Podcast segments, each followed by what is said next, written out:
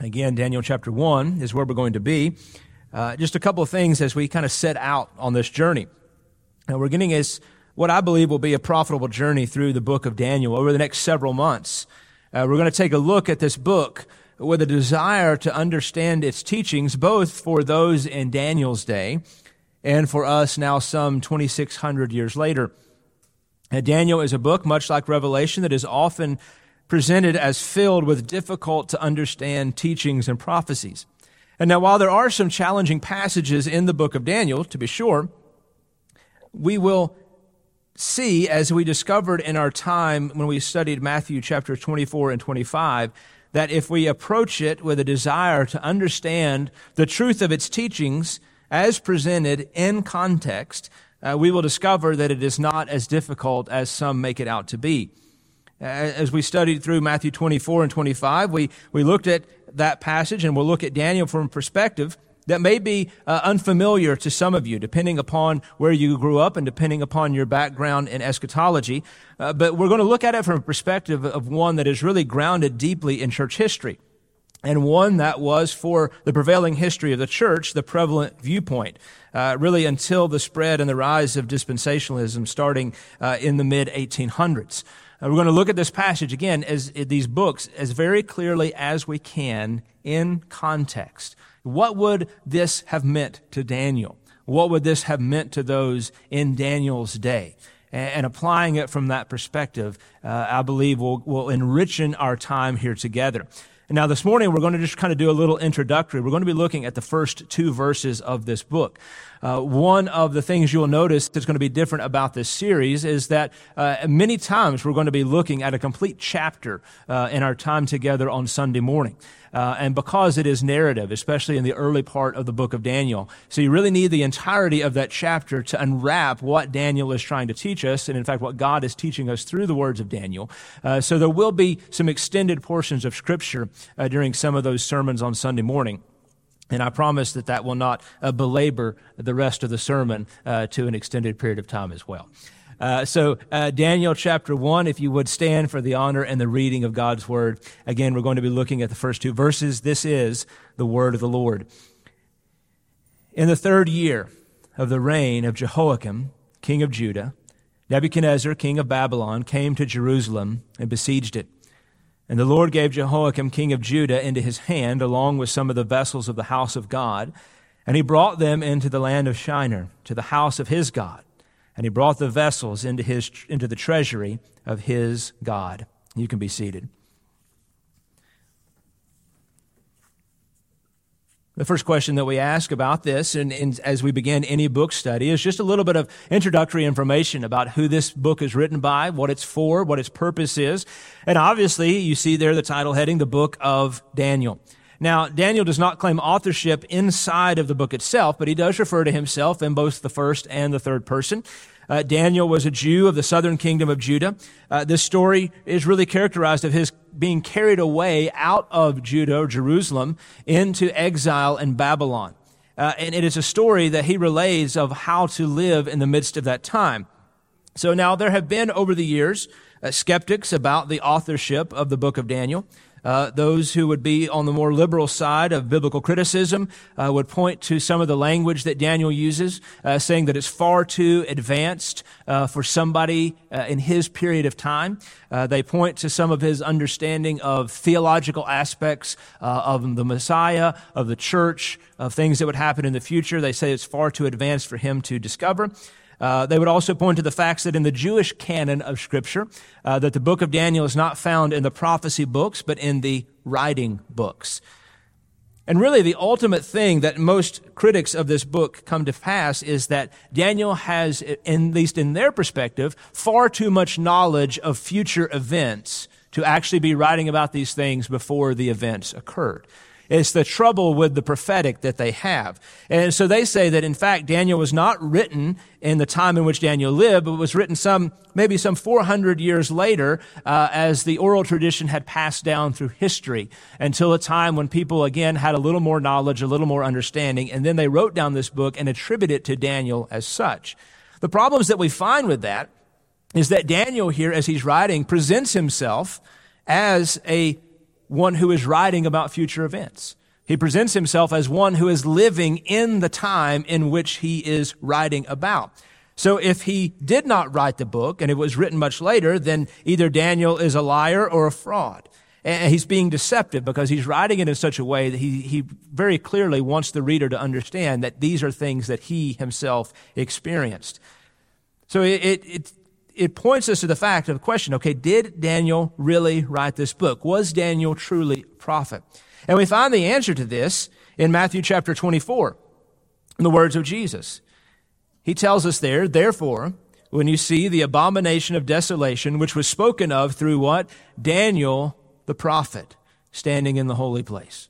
So here we find Jesus very clearly saw, understood, and proclaimed that Daniel was writing this at the time that these things occurred and that he was a prophet. Even though Daniel doesn't really claim the title of prophet, and he really doesn't operate as many Old Testament prophets do. You're going to find as we study this book, there's not a time where Daniel stands up and preaches and proclaims the word of God to an audience of people. Daniel is granted by God's sovereignty really a, an high audience because he's welcomed in to the kingdom of Nebuchadnezzar and to the other rulers in Babylon. He's welcomed into the inner chambers and allowed to give response and allowed to give teachings to them and instruction about different kinds of dreams and visions. So God really kind of uses him in a very different prophetic sense, but is no less important than the other prophetic teachers of the day. So Jesus himself demonstrates here that Daniel is a prophet. Daniel is going to speak of these things in such a way that he really tells the history of the entire world from the time of Nebuchadnezzar to the time of Jesus Christ. As we read through this book, we're going to see that Daniel, before any of these things ever happened, he saw the rise and fall of Babylon. He saw the rise and fall of the Medes and the Persians and the Greeks and the Romans all of these great empires that when they were in existence, the world thought they were unstoppable. But Daniel very clearly, before any of them had ever come upon the scene and the earth, knew by God's sovereignty and by God's vision that these empires were going to rise and then ultimately be crushed. So Daniel is writing this book somewhere around the time of 530 BC. He's writing this book towards the end or at the end of that 70 year exile in Babylon. He was taken captive around 605 BC when the events that we see here in verses 1 and 2 were unveiled.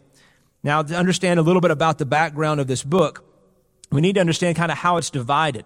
And this is important. Now, oftentimes we might not talk about this in studying a book, but it's important for us to understand in this particular book uh, because that we have a greater concept of what's being taught here. Uh, the first part of Daniel is in a narrative sense. Uh, chapters 1 through 6 uh, are narrative discussion. He's just relaying the history of this exile, the history of the things that happened along the way. And then the second half of the book are the prophecy chapters, where he begins to have these visions that God gives him, and he looks forward and he sees what is going to happen on the worldwide scale. The interesting thing about Daniel is that it's written really in two languages uh, in the original books. Uh, the first part of the book, uh, chapters 1 through the fourth verse of chapter 2, and then verse chapters 8 through 12 are written in Hebrew. And then chapter 2, starting at verse 5 through chapter 7, are written in Aramaic. Now, you might ask your question if you're going to write a book, why would you write it in two different languages? Well, most scholars point out, and I believe it also to be the case, is that because of who Daniel was speaking to in those verses and in those passages of Scripture. Remember, when, when these books were written, there were no chapter designations. Uh, there were no verses. We, those were added much later on, just as an ease to the reader to find their place. So Daniel begins this book in Hebrew because he's speaking to God's people.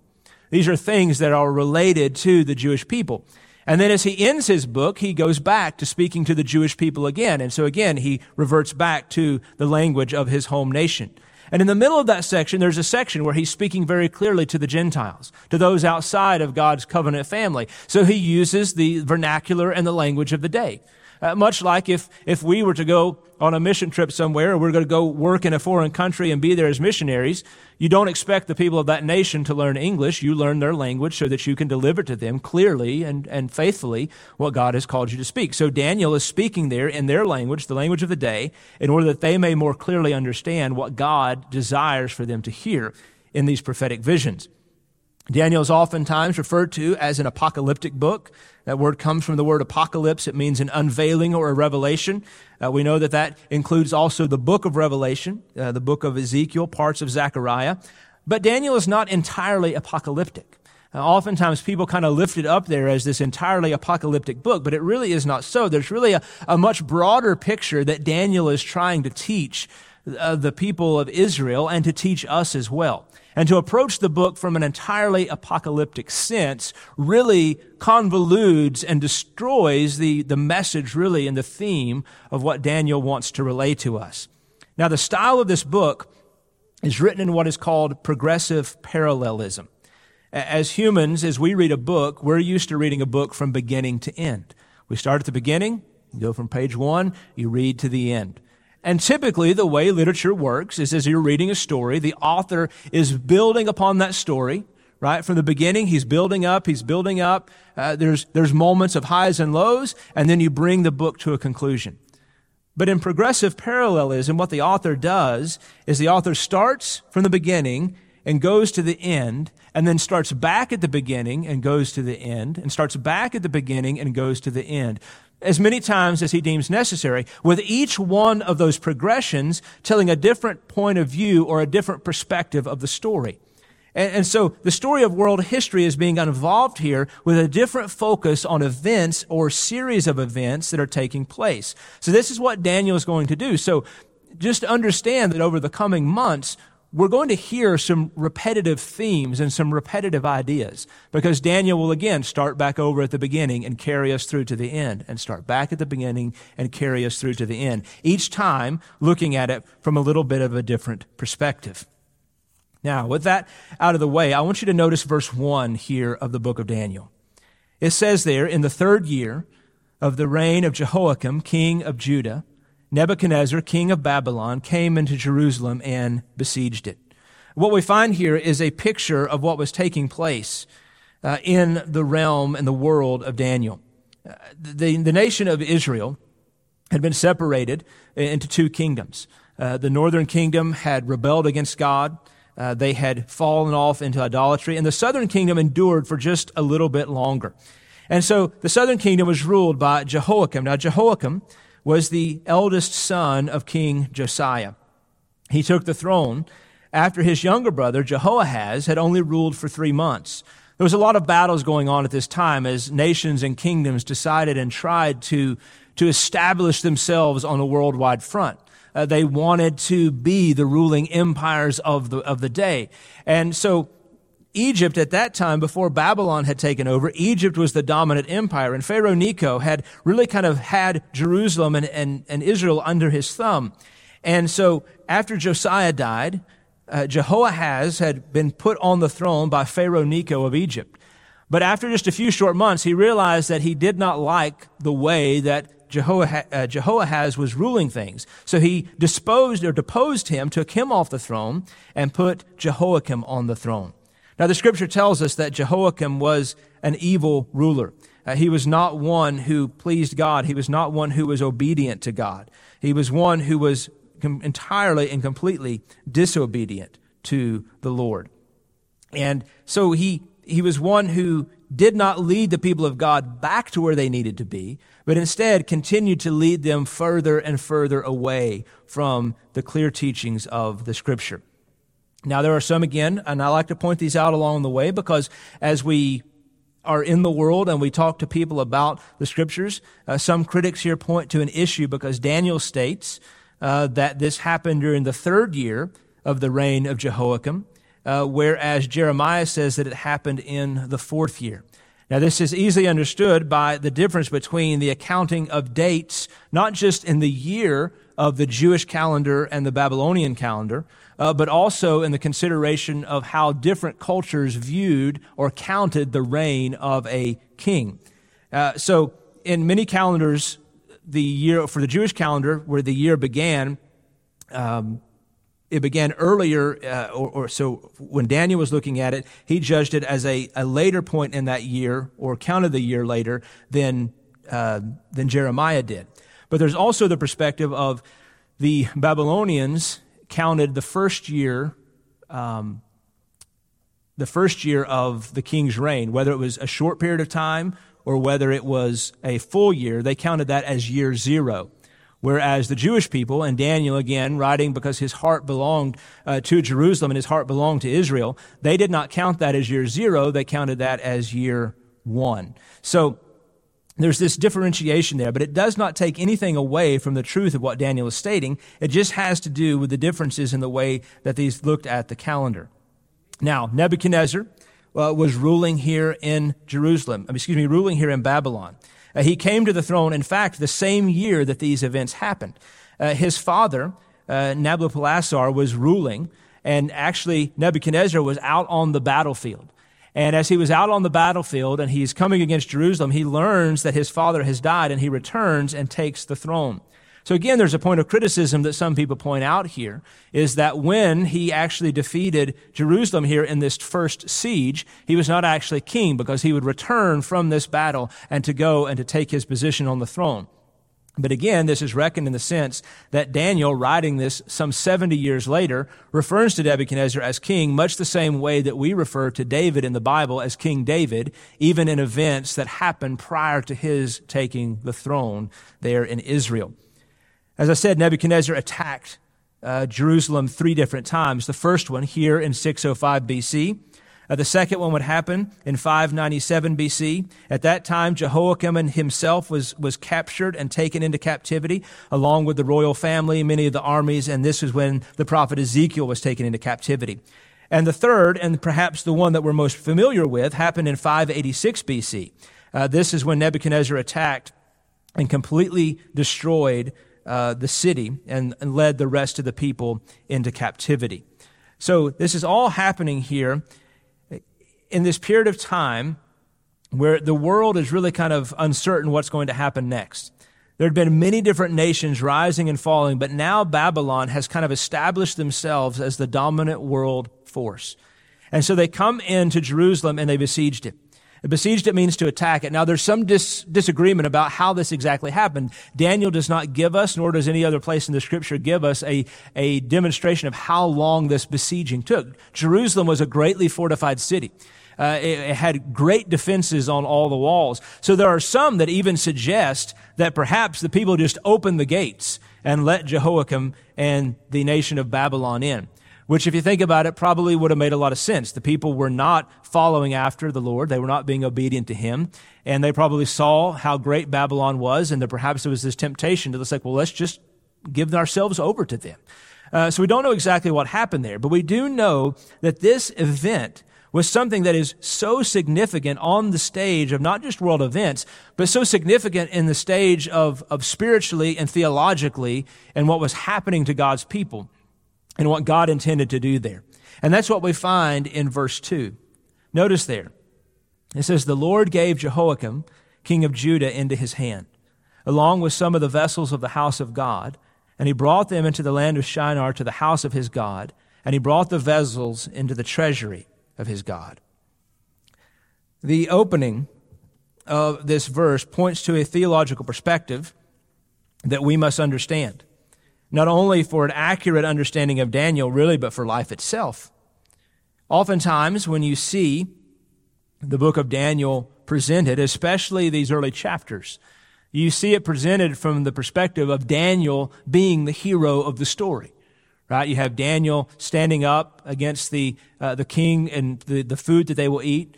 Uh, you have the, the four Hebrew boys getting uh, cast into the, uh, the, the, cast into the, the fiery furnace. You have the uh, story of Daniel in the lion's den and his resolve there. And so you oftentimes hear this phrase, you know, dare to be a Daniel, right? Dare, dare to be like Daniel. But brothers and sisters, let me tell you the story this morning. Daniel is not the hero of the story in the book of Daniel. God is the hero of the story. Uh, we, we want to recognize and understand that what Daniel is trying to relate to us is not how great he was as a hero, but how faithful God is as a covenant keeping God to his people. So I want you to notice what it says there at the beginning of verse 2. The Lord gave Jehoiakim, king of Judah, into his hand. Nebuchadnezzar was a mighty ruler. By earthly perspective, he was unstoppable. As the world looked and saw Nebuchadnezzar and his rule and his reign, they would have deemed him as an unstoppable force. There, there was no one else on the earth, no one else that ruled and reigned like Nebuchadnezzar did. He had this great, mighty power. And in fact, he was very proud of himself for that. Later on in this book, we're going to read in chapter 4, uh, Nebuchadnezzar says, Is this not Babylon the Great? Which I myself have built as a royal residence by the might of my power and the glory of my majesty. He was unstoppable. From the world's perspective, there would really been no surprise that Jerusalem fell at his hand. There would be no reason as to why it happened because his power, his might, his army, his conquering strength was unstoppable. So people would have looked at it and said, well, it's no, it's no wonder Jerusalem fell. They, they, had no, they had no ability to stand against him. Nebuchadnezzar thought it was in his own strength, it was in his own power. But Daniel tells us here that the real truth was, was that God was the one who handed Jerusalem into the hands of Nebuchadnezzar. He didn't conquer Jerusalem. God handed them over to him.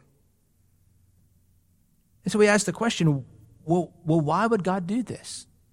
Right? We, we know Jerusalem in the scriptures is the city of God. It's, it's God's city. It's God's people. Why would God hand his people over to the most wicked nation on the face of the earth? Why would he hand them over to the hands of this wicked ruler? Well, we need to understand what God had told his people. Over and over again, started with Moses, God had relayed to his people what he would do for them if they followed him.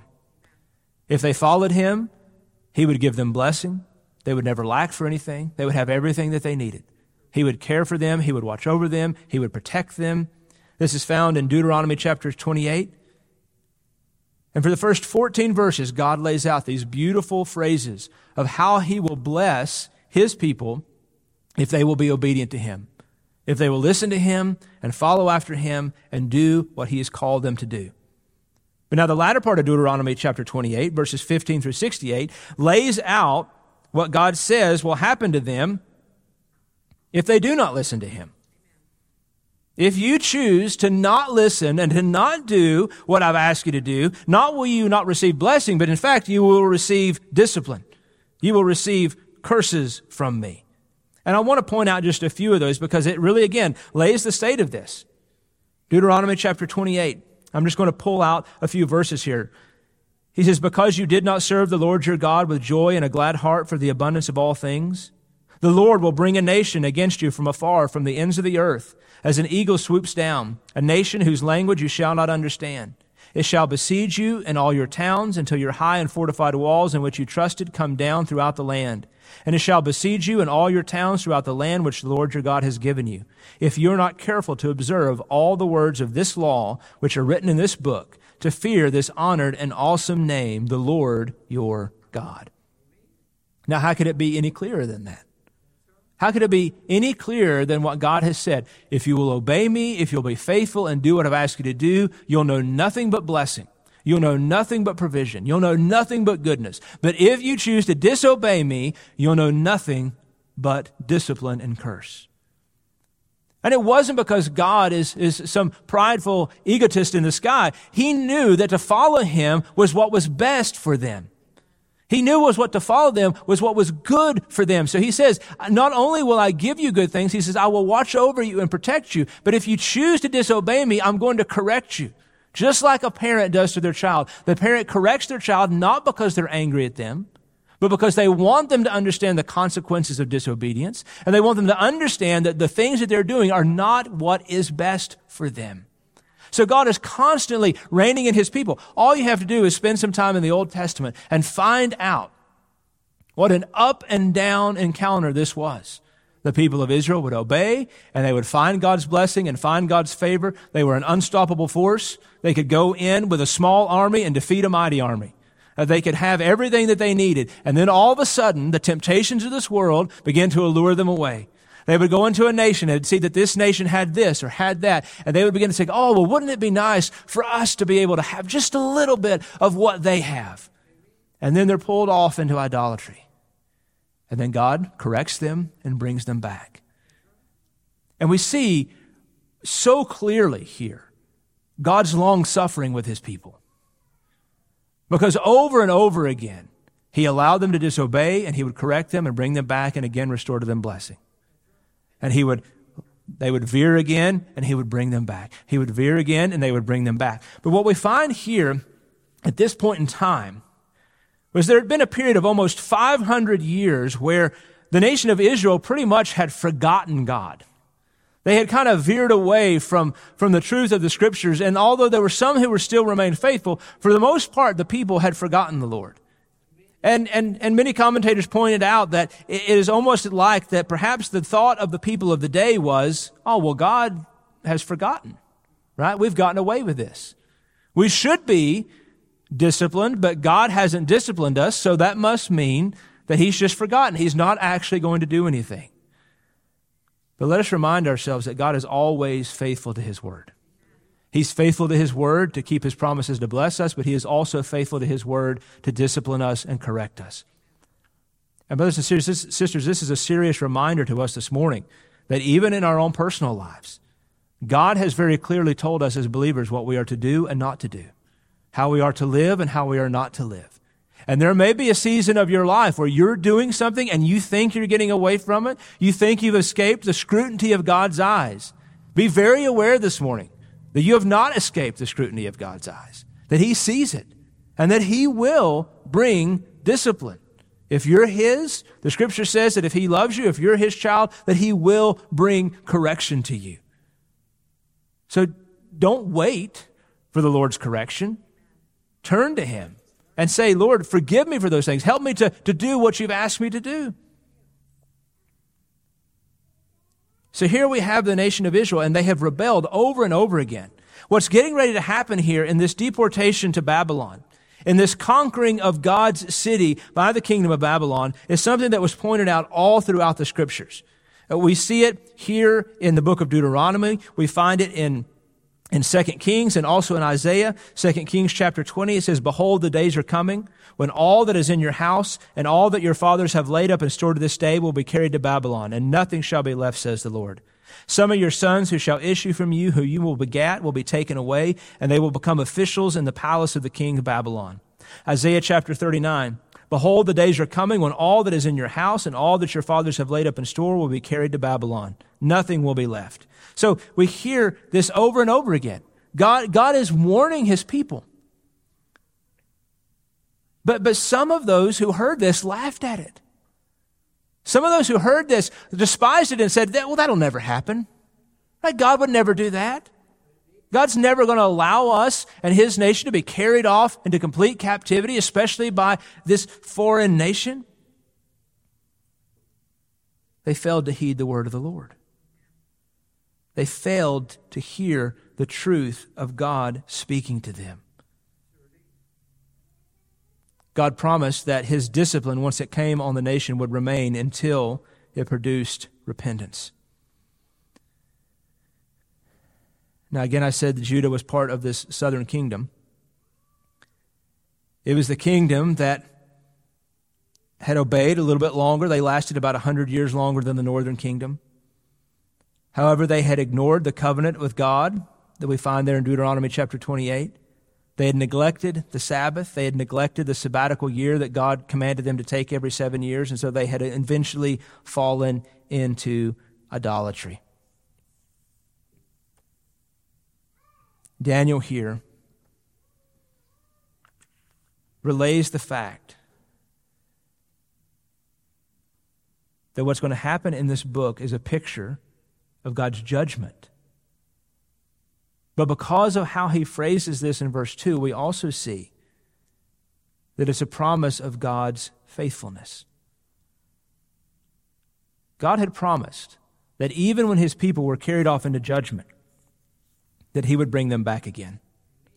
God had promised that even when his people were rebellious, that he was going to remain faithful. And why? Because God had promised from the very beginning that the whole purpose, the whole reason that he had chosen the nation of Israel, the whole reason he had set his hand on this people was because through them he was going to bring his son.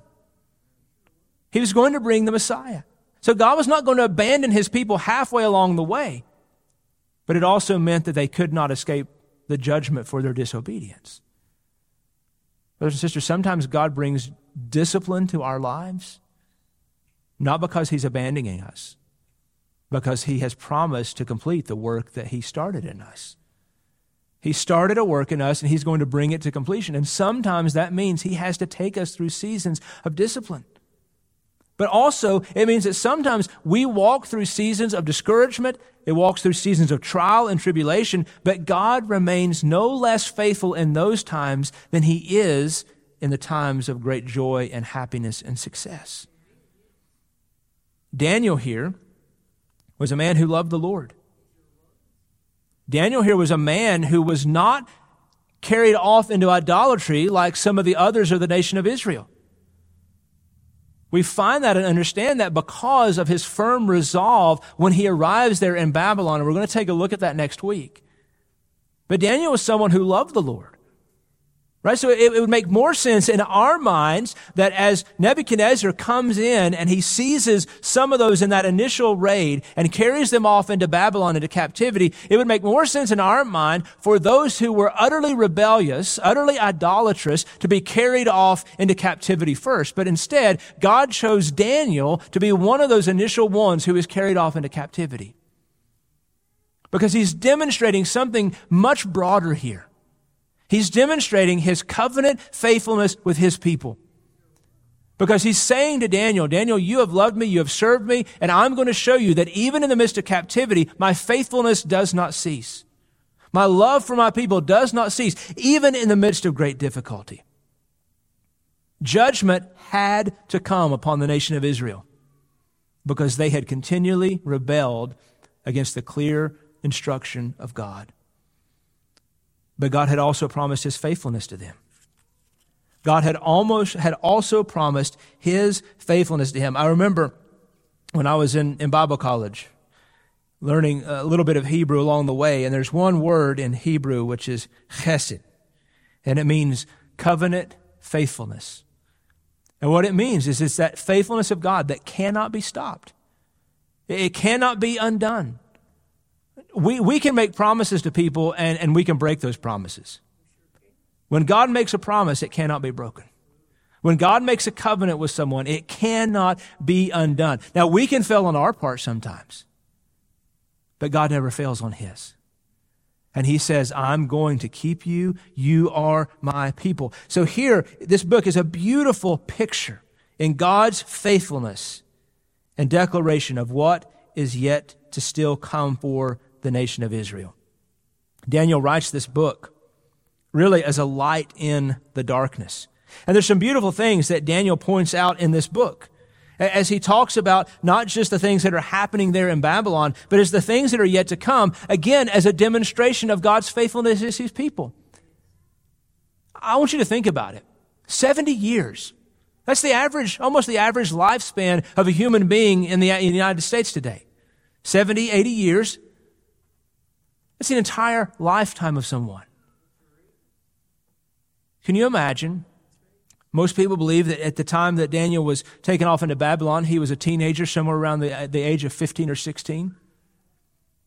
Daniel spent his entire adult life in captivity in Babylon, away from the city he loved, away from the temple, away from the ability to worship God the way that he had been brought up as a teenager to do. But Daniel, but God opened up to Daniel to demonstrate to him that said, Daniel, I know you're far from home. I know you're an exile in a foreign land. But don't be discouraged because I'm still doing my work. Don't be discouraged because here are the promises that I'm making to you. Daniel chapter 9, God reveals to him that the Messiah is coming. He's going to show him demonstratively that Jesus the Messiah is coming. Chapter 2, he shows us that God's kingdom fills the entire earth. Chapter 7, he shows us that the saints are going to reign with the Messiah. All throughout this book, God is demonstrating to Daniel the good news of God's kingdom, that nations will rise and nations will fall, but God endures to the end. That no matter what is happening on a worldwide scale, no matter how overwhelming it may seem, no matter how powerful a nation may be, all those nations fall before the name of Jesus. And they cannot stop what God has put in place. They cannot stop God's plans and purposes because all of God's promises will be fulfilled. I want you to think about that for a moment. We have the tendency to look around at what's happening in the world and think, well, oh, oh my, what's the church going to do? Right? Culture is ever increasingly more hatred against the church, against the teachings of the scripture. It's very easy for us to sit back and be like, you know, what's, what's it going to be like in 10 more years? Right? We've got an election next year. What, what, you know, who, who's going to be president? That's right. It doesn't matter. It doesn't matter next year if a Republican's elected, if a Democrat's elected, if a Whig is elected. That's a history lesson for some of you. It doesn't matter, right? Because here in the book of Daniel, the most wicked ruler in the world is seated in a place of power, prestige, and authority over all the nation of Israel, over all the Middle East, right? He's the one who's ruling and reigning on earth, but Jesus is the one, God is the one who is ruling and reigning in heaven. And nothing is happening on earth that does not happen with his sovereign permission. He, everything that happens on earth has to come through the hand of God first. So if next year we have the greatest president we've ever had or we have the worst president we've ever had, it doesn't change anything about God's plans and purposes for this world. He is still doing exactly what he has purposed to do. If he can do exactly what he chose to do through the nation of Israel through 70 years of exile in Babylon, he can do it through four more years of a president in the United States. His promises will be fulfilled. Daniel was writing as a light in the darkness to those who are in exile in Babylon. He's writing for continuous generations to come after them. Right? Daniel is, is demonstrating his life and, and showing his life of one of what it means to remain faithful in the midst of exile. And so others around him saw what he was doing. They were encouraged by it. They were strengthened by it. Right? In that passage we read in Psalm 137, you know, how can we have songs to sing in the midst of exile? How can we have these songs to sing in Babylon? It only comes through the strength of God. It only comes through the strength of understanding God's faithfulness. Not our ability to be faithful, but God's power in us to be faithful. Daniel was not faithful because he was a mighty man. Daniel was faithful because he was a man who relied upon the strength and the power of God. Daniel was faithful because he relied upon the clear teachings of Scripture and said, I'm going to do what God has told me to do.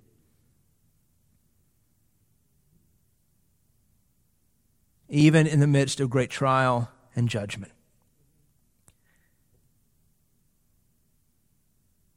Nothing catches God off guard. Nothing catches God by surprise. Even the acts of the wicked are all under the hand of his sovereignty. We find it here with Nebuchadnezzar because Daniel says Nebuchadnezzar did not take Judah by his own power, but God gave them into his hand. We find it in, in the crucifixion of Jesus. Right? If we were to have to pick out the most sinful act that has ever been committed on the face of the earth, it would be the crucifixion of the sinless, perfect Son of God. But not one of those nails went into the hand of Jesus outside of God's permission and divine allowance. The most wicked act ever committed was permitted by the hand of God to accomplish his purpose, to accomplish his plans, to accomplish everything that he desires to do. It's not meaningless when we, incur, when we encounter trial and tribulation, but it is purposeful because God will remain faithful. That's what Daniel understood. I believe that's why he starts his book in such a way, because Daniel understood that this being carried off into Babylon was not a purposeless thing that happened in his life. It was not meaningless. There was great meaning in what God was doing here because he was demonstrating that number one, he's serious about his word, he's serious about his commands, but number two, he's going to demonstrate that even in the midst of this difficulty that he is faithful to carry his people through, but he's faithful to fulfill his promises as well.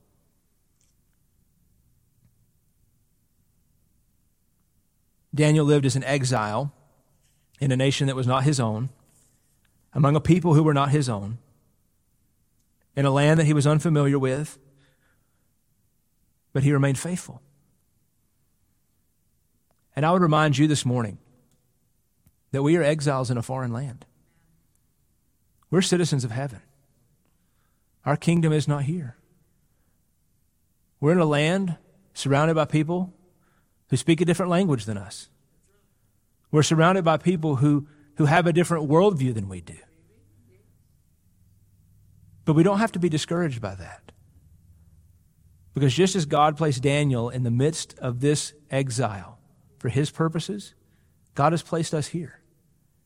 We're to live as citizens of heaven. We're to be in the world, but not of the world. And to be encouraged by the fact that God does not change. He's the same yesterday, today, and forever. And if God is a covenant keeping God in the Old Testament, He's still a covenant keeping God in the New Testament. And if He has promised to take care of His people in the Old Testament, He has also promised in the New Testament to take care of us as His children. And if He remained faithful for Daniel in 70 years of exile in Babylon, He will remain faithful for us as citizens of heaven living here on earth. God is calling us to trust in His faithfulness. God's calling us to trust in Him in the midst of difficulty. God is calling us to rely upon Him for the strength that we need in the midst of those moments. That's one of the broad lessons of Daniel is God's covenant faithfulness to his people. And over the next few weeks, we're going to envelop that. We're going to see that over and over again, that God's love and faithfulness endures to his people. Let's pray together. Father, this morning, we thank you for your time in the Word. Lord, I know my own heart has been richly encouraged as I've studied this past week. Uh, Lord, to see this beautiful picture. Lord, that we're not to get lost in, in, the, in the seeming heroicism of, of Daniel in, in certain events. But Lord, we're to be called to the picture of you in those events, of your strengthening, but Lord, more importantly, of your faithfulness in those moments. To give your people what they need in the midst of such difficulty. Lord, I pray that as we open this book up over the next few months, that, Lord, we will just be ever more in awe of who you are as God. That we will be strengthened in the innermost parts. God, to not be drawn to and fro, Lord, to not be uh, discouraged and disheartened, but Lord, to know that your promises are yes and amen. And Lord, to see this beautiful picture, Lord, of your faithfulness, to see this beautiful picture of your promise of Christ. Uh, Lord, the, the ultimate demonstration, God, of, of your love and faithfulness to your people and sending him to come to this earth to be our Lord and our Savior. Lord, draw our hearts ever closer to you. Lord, help us not to trust in the strength of our own ability, but to rely upon you. Lord, help us not to be overwhelmed by the things of this earth, but to trust to trust again, Father, in your covenant faithfulness to your people. Lord, guide our hearts as we come to the table together, and we ask all these things in Jesus' name.